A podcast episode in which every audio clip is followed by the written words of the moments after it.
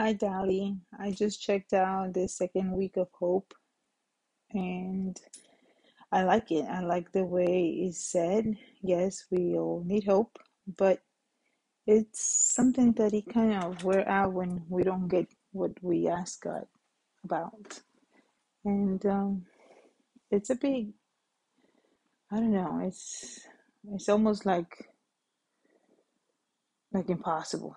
It is impossible to be like God. God forgives and God sees everyone with the good eye. We always see people with the bad things that they have done to us and hope, hoping, yes, hoping that we don't have any regrets or bad feelings towards them. We need to be better and teach them to believe in God.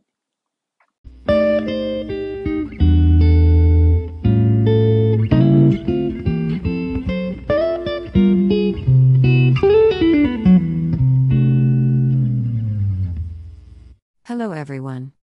I thank you from the bottom of my heart for returning to another podcast episode. This week we will be continuing the devotional plan Hope Still Lives Here. I hope that you continue to allow God to work in you. If you would like to leave me a voicemail, you may do so at anchor.fm slash odalysmunoz slash message. I will be sure to add them in my next episode. Share your story.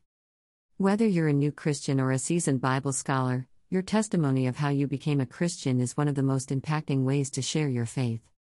A testimony explains a specific part of your life.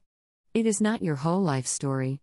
A testimony should explain your life before you became a Christian, how and why you became a Christian, and how your life has changed since becoming a Christian. Everyone loves a good story, and there aren't many better stories than God coming through in a situation.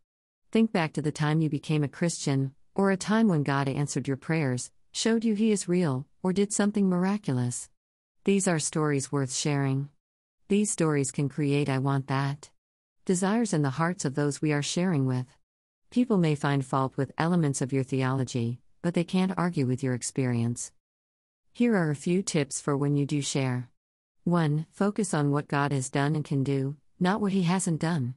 2. Avoid Christianese words. Keep it simple and regular.